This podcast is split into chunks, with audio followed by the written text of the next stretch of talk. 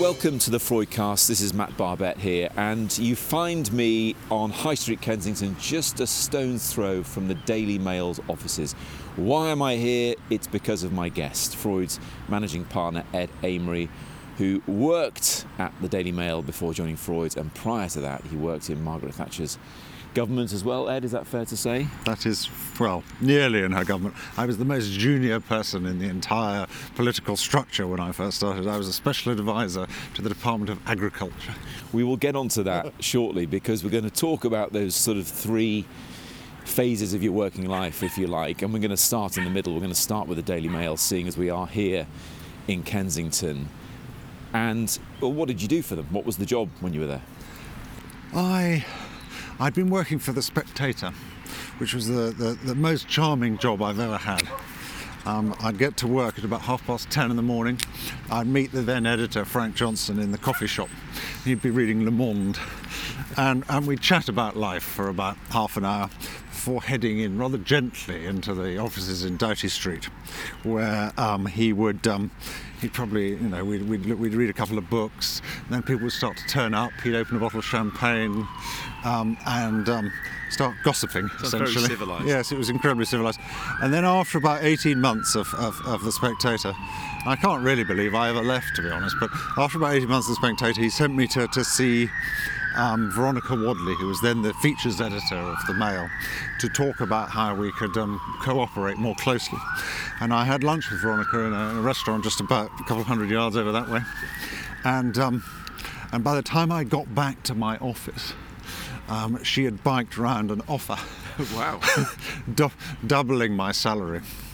And uh, the Daily Mail was a, is a good tempter in every single possible respect. And I, I'm afraid I, I, I fell for it. So I spent then spent 12 years on the Mails, and I, I, wo- I wrote about um, I wrote about politics, and I was sort of a fixer for the editor. Which was Paul Dacre. Was it the force um, in the British media landscape then that it has now become? Yes, by the time I joined the Mail, Paul was already a legend, for better or for worse. Um, and it was a, it was, I, it was, it was like joining this incredibly formidable machine, because every every day you had to produce, you know, not only an enormously number of, large number of words, but but a incredibly directed number of words, a, a, a number of words that was was focused on achieving a particular outcome. Um, and that was probably more than any editor in Fleet Street at the time then, or, or, or, or possibly since. Paul had a sort of vision of what he wanted the world to look like, and he saw his newspaper as an, as an instrument to achieve that end. Well, like- Almost like his personal fiefdom or with the backing of the proprietor. Well, the proprietor, Jonathan Rothermere, was a, was a believer, slightly old fashioned kind of proprietor in the sense that he believed that um, editors should edit. And once, you'd appoint, once the proprietor's job was to appoint a, an editor, but not to tell him what, what to think. Um, and indeed, Jonathan disagreed, I think, with quite a number of Paul's views over the years, but, um, but he let him get on with it. In terms of the Mail and the impact it has on British national life, was it the case that Paul Dacre was trying to give Middle England what it wanted, or was he responding or to Middle England and, and telling them what he thought they should have? Someone once said that the, the um, to me that the, the, the economist vision for, for journalism was to simplify and then exaggerate. Um, and I think that was especially true of the Mail. You know, why do people read newspapers? They read them because the world is an increasingly complex place. They're trying to make sense of it. So newspapers are a, an editing process. They're taking the enormously large number of things that are happening all around the world every day and making, um, turning them into a, an intelligible story. Um, and clearly, that intelligible narrative um, crafts the way people see the world.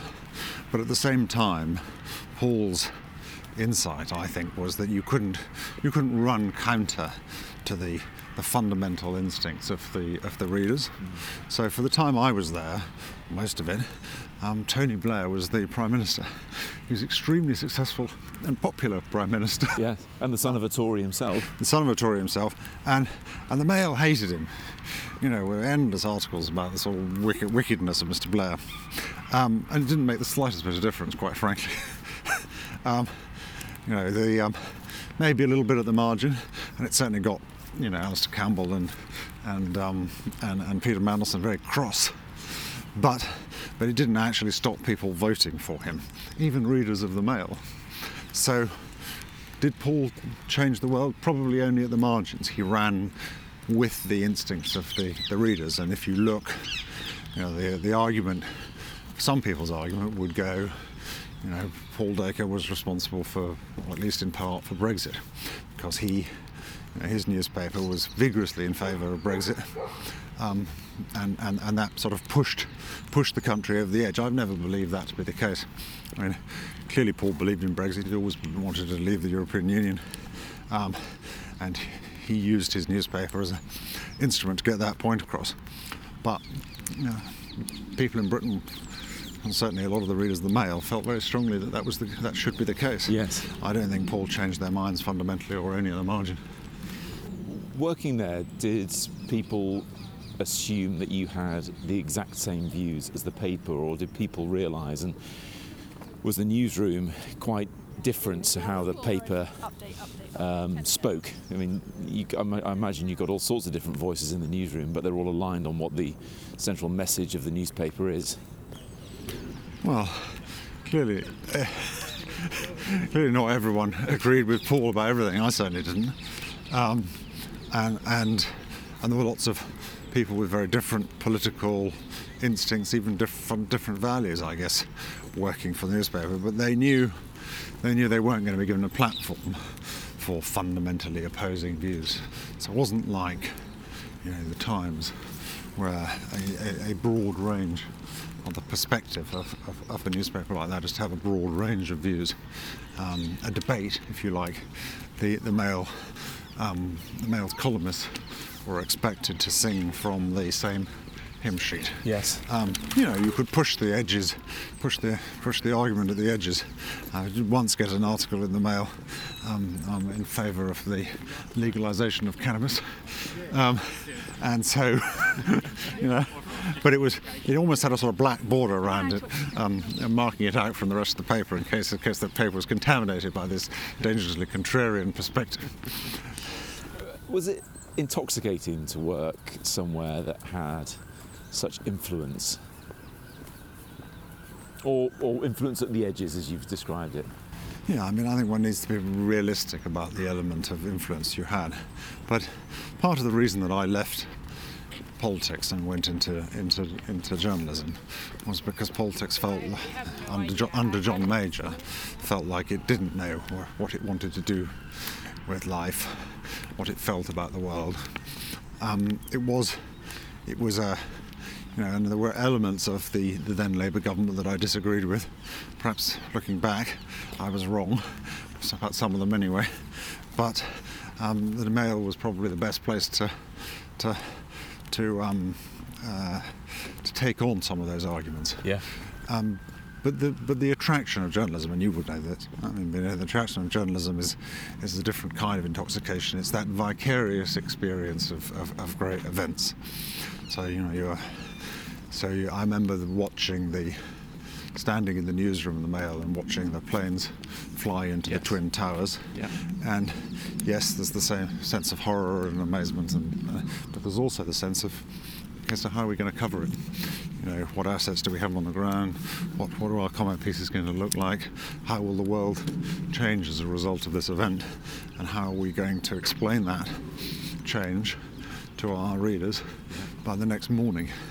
And uh, and and if I miss anything about journalism, and I've been out of it for nearly uh you know, eight, eight years, um, it's that sense of involvement in, in, in, in the things that matter in the world. I, I agree. I was early in my career as a journalist when 9 11 happened. I was working at the BBC at Radio 1 at the time. It's an interesting place to work and tell the news because people are listening to Radio 1 for the music. But you, if you got the news right, Newsbeat was the programme, then you accessed an audience that the BBC didn't access in any other way. And um, and you're right, it's that feeling of knowing before anyone else, of writing the first draft of history, as it's called, uh, and trying to make sense of it and being paid to make sense of it for the benefit of a wider audience. Although it has to be said, right, one of the reasons I left is uh, you went off on holiday and you came back. And, you know, I used to try not to read the paper on holiday and then I'd, I'd get it delivered. So when I came back, you'd work your way through two weeks of, of the Daily Mail and you'd realise that quite a lot of it was fish and chip wrapping. yes. Um, Which put your put your your the significance of your role properly in perspective. But what's interesting about that is that the Mail made a huge play in going online and became, I think, the biggest online news brand in the world as a result of that. And that has two sort of pillars to it. One, that it doesn't become chip wrapping anymore because everything is there forever and searchable, and you can look back at it. And it's much more accessible globally, so the Mail became a global brand off the back of doing that, and also by having its sidebar of shame, which mm-hmm. is impossible to ignore. Yes, I, I mean, obviously the Mail Online is a different institution. It flourished under Paul Dacre and Jonathan in the same, they, but they, they, it was it was it was it was envisaged from the beginning um, as an as, a, as, a, as something that would not cannibalise the original Mail readership, which was very sensible because it wasn't um, wasn't trying to take people who were already paying for a print newspaper and um, and giving them something for free. Um, but it also expanded the mail out into the world.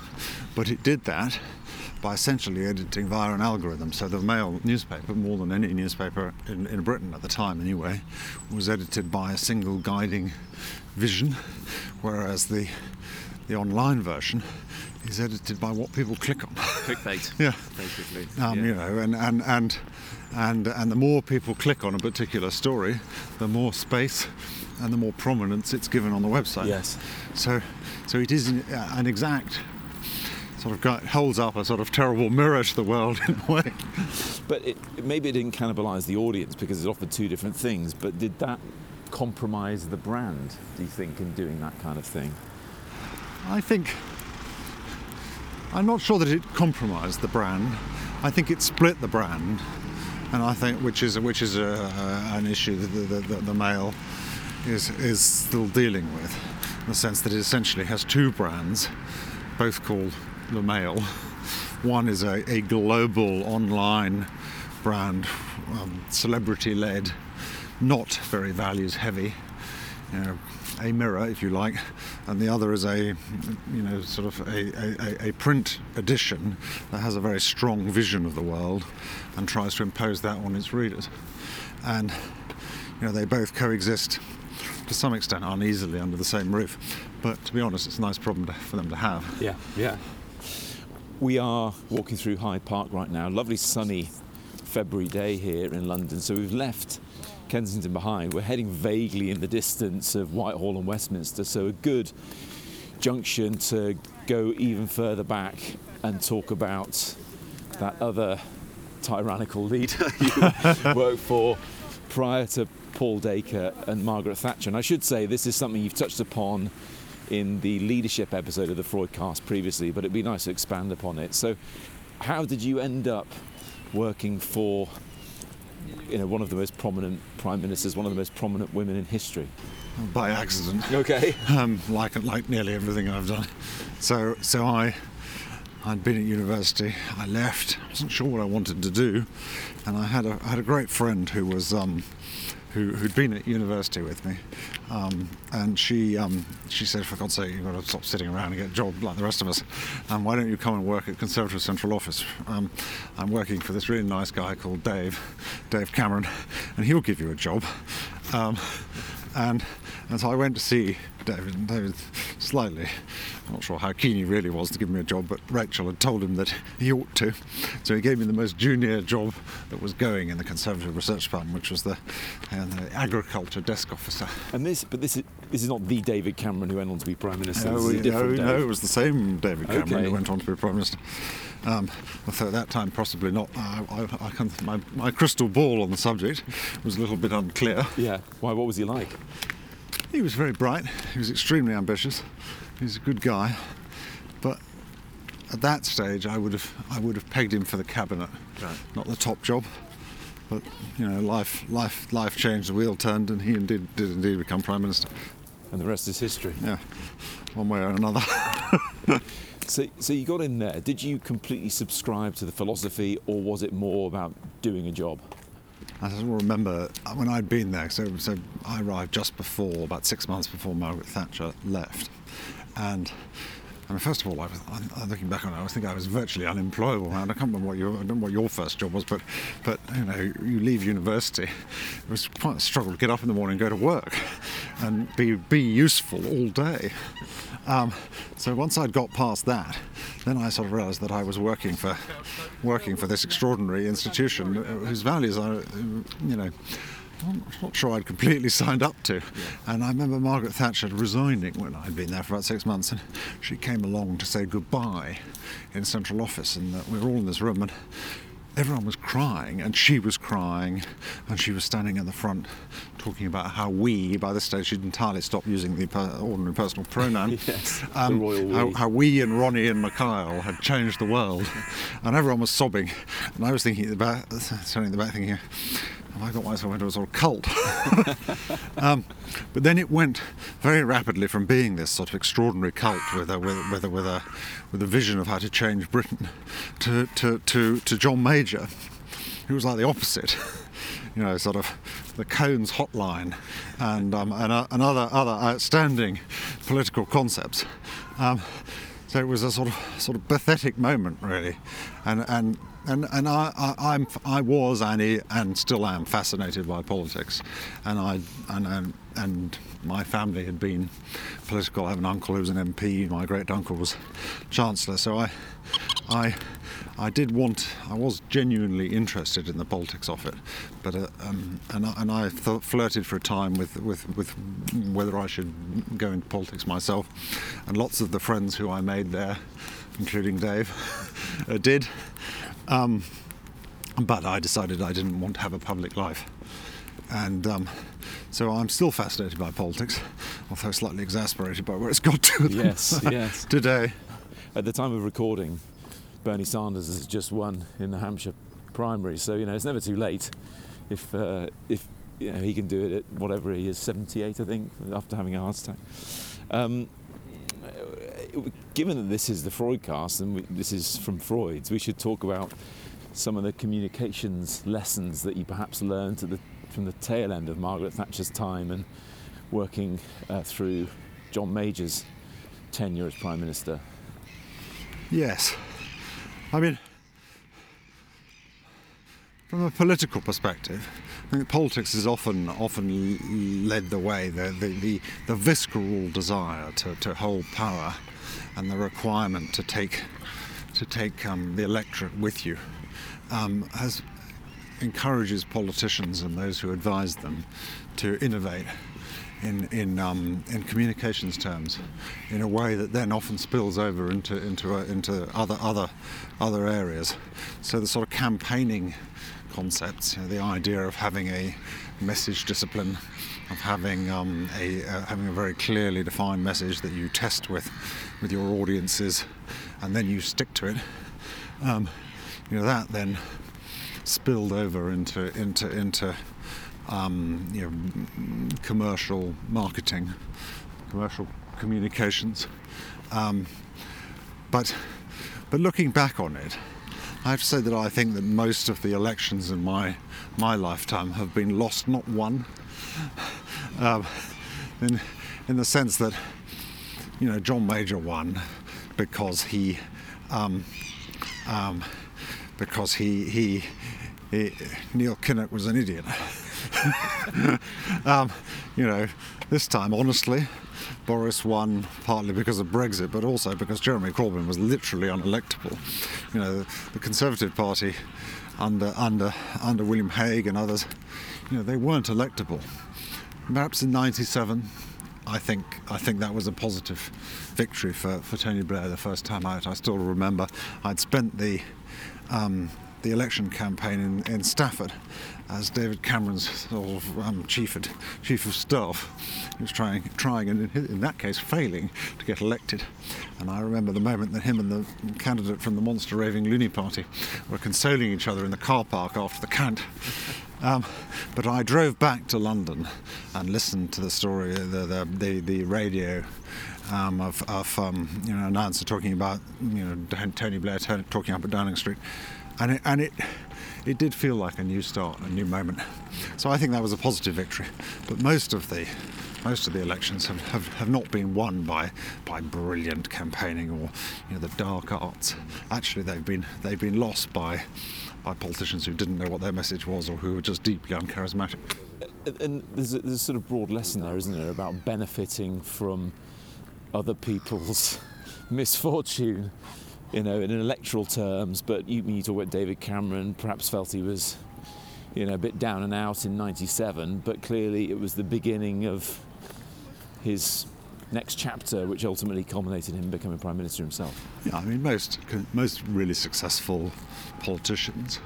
And, and, and, and, and, and I think the same is often true in business, are people with, with resilience, the resilience to take setbacks and pick themselves up and have another go.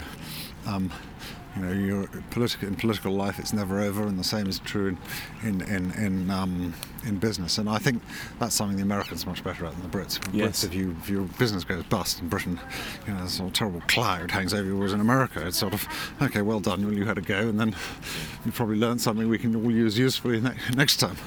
Matthew Freud, founder of Freud, said he sees a lot of entrepreneurs who have a lack of self-awareness and conversely, that then gives them the confidence to just carry on and not worry too much about what other, other people think of them. Do you think that, I mean, that must go hand in hand with being resilient? Yes, I mean, I think a, a, a, an unusual degree of, of, of, of self confidence, or at least the belief that anything is possible in life, um, is, is usually associated with most successful people, both in politics and in, and, and in the rest of the world. So we've got the household cavalry in the distance going through there early morning motions. You can just hear them shouting and hear the, the horses trotting. Uh, and we are heading sort of out of the other end of Hyde Park now into the West End. Freud's HQ uh, awaits us. Uh, and Freud's awaited you having decided to leave journalism. Why, having gone into it with a view to perhaps changing the world in a way you couldn't in uh, the Conservative Party under John Major, did you then decide to leave the Daily Mail behind and go into the world of communications and public relations at Freud? That's a good question. um, I, I, I didn't want to be the editor of the Daily Mail. Um, Was that on the cards? No. um, partly because I didn't want it, um, partly because I, I'm, I would have been wholly unsuited to it um, particularly the Daily Mail as envisaged by Paul Dacre and uh, the, at the time. You know, I, increasingly, I, uh, some people start start on the left in life and, and, and, move out towards the right over time, and I've probably gone the other way. Yeah. And I felt I'm very fond of Paul Dacre as an individual. I thought he was an immensely talented editor but I increasingly disagreed with his vision of the world, and being part of a paper that, that, that projected that vision um, wasn't wasn't wasn't what, where I wanted to be but I didn't necessarily want to go into another newspaper. I mean, journalism was a really interesting thing to do, and I've lo- I loved it for, for, more than a decade. But it was time to move on. So I went to see various people who ran um, PR companies. I had four children, so I had to pay the bill somewhere. So I had to find something, some people who would pay pay, pay me for what I knew. And um, I met a number of them, and, and I met Matthew. And I thought Matthew was the one who would ensure that my life um, post journalism would be would never be boring. uh, he's a very restless individual. I've seldom met anyone who comes up with more ideas, and um, and I thought that would be quite. He would be an exciting person to work for, and so it, so it has proved. What have been the most exciting bits? What have you enjoyed the most? What have been the biggest lessons? If I can ask three questions in one, forgetting my journalist skills for a second. No, well, I've probably forgotten the last one by the time we get to the first one. I suppose what I've what I've what I've enjoyed the most is is working. First of all, Freud has an, a really unusually number high number of, of bright people and they're very different. So they all understand different things about the world, know different things, things that I don't necessarily know. I've enjoyed working with them. I've enjoyed learning from them. Which way are we going? Let's go straight on. Straight on. And I've enjoyed working with them on really very a very varied group of clients. You know, everything from sort of foreign governments to you know, development banks to, to real banks to to big big vaping businesses to um, you know bread companies. It all comes to Freud's at some point, and they all require uh, a different. All require you to get your head around a new world, um, but at the same time, over the eight years, the world of communications has changed almost um, without out, out, of recognition. I should think 60 70% of the work that we first did when I first arrived at Freud's, and I had only a fairly limited understanding of what went on at the PR company, to be honest, um, that's all finished. A lot of the transactional PR that took place, that's all over now. So used to be, I think, that you, a PR man, he, he sat between the sat between the media and and the client. He got on with the client. The client told him what his message was. He took the took the journalist out to lunch, probably rather boozy lunch, and um, explained what that message was, and persuaded the journalist to put it in their paper or put it on their TV show.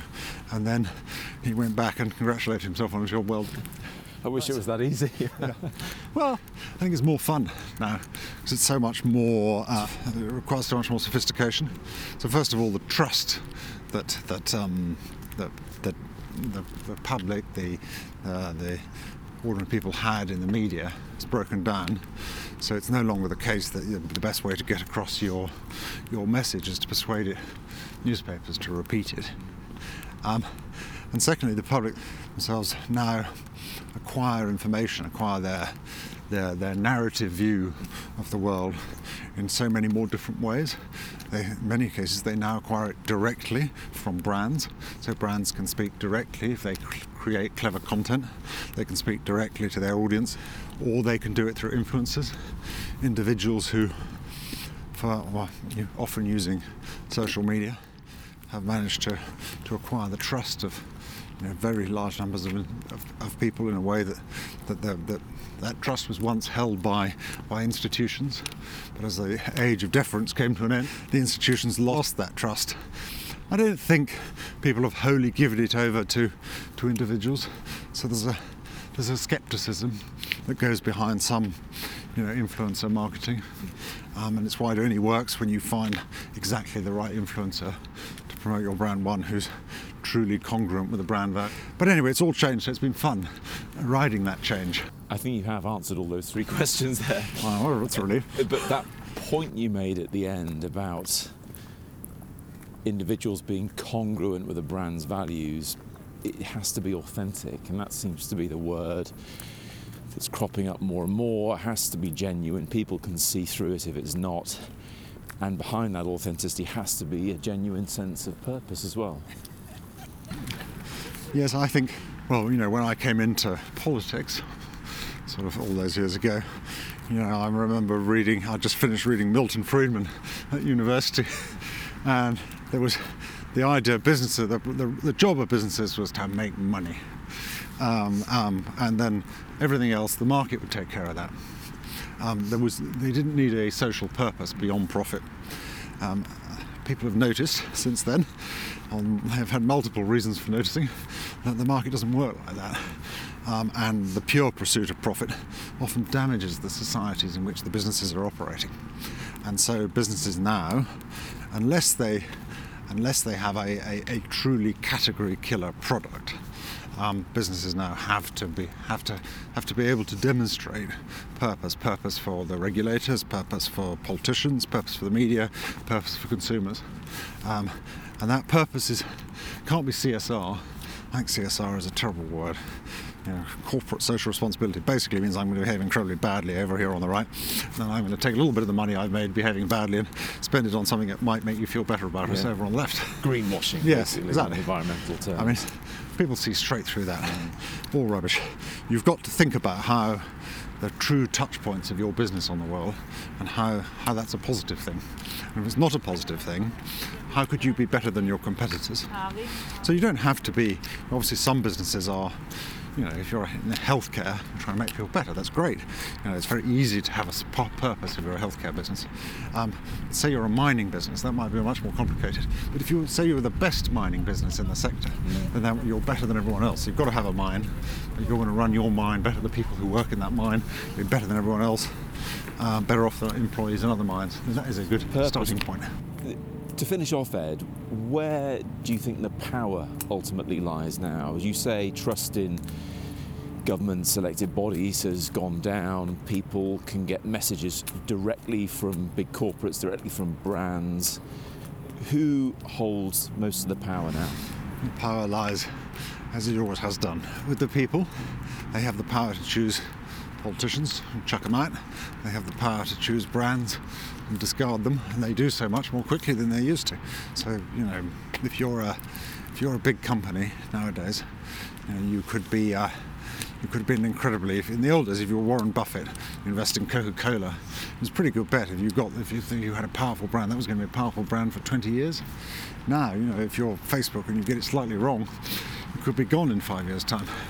So, it's the power is genuinely in the hands of the consumer. The same is true in, in politics, and I think it used to be that people's allegiances to political parties were genuinely deep. You know, people talk about tri- the sort of tribal politics.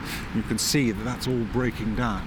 Uh, all the all the red wall crumbling in the north and voting for Boris Johnson, but not honestly. They haven't given over their allegiance to Boris Johnson. Um, they could just as easily um, vote for someone completely different in the next election. So. So the power is increasingly in the hands of the people. Some of that power is now manipulated through through um, you know, so social media. So you have organisations that change, like Change.org, for example, where you can you can uh, allowing people to coalesce um, entirely independently of in the institutions that needed to mediate that power. Um, you know, ten, even 10 years ago, you know, enough people feeling the same way strongly about something can change the world. And final question where does our role as public relations practitioners, communications experts, sit in that in comparison to where it has been previously? What's the what's the north star for us and, and what we do in trying to well earn a living out of all that complication? Well, I think the value of reputation has never been higher. Um, the ease of losing your reputation, your brand equity, either as an individual or as an institution, has never been never been greater. Um, we have to persuade, insofar as it's possible, our clients to tell the truth. Um, we have to persuade them to tell that truth, though, in innovative, exciting, creative ways that surprise people, that wake people up, persuade people to pay attention to the message. Because if you think about what a cacophonous world we now live in, you know, there's so many demands on our time. Uh, you know, they're, they're every, every, you know, you only have to look at your phone. I've got, you know, probably 70 apps on my phone, all demanding my time and attention in some way. So all these individuals, all these sort of stories from around the world. So the real issue is how to make your, how to make your truth stand out in that complicated world. definitely a cacophonous time. We're about to head into the cacophony of the West End as it happens, and we're going past Speaker's Corner. Seems like a good moment, Ed, to thank you very much indeed for taking part in the Freudcast. For people listening, you can hear other episodes of the Freudcast on Apple Podcasts, on Spotify, and on SoundCloud, and keep up to date with what's going on at Freud's and with the Freudcast by checking our page on LinkedIn and also our account on Instagram. For now, thanks to you for listening. See you next time.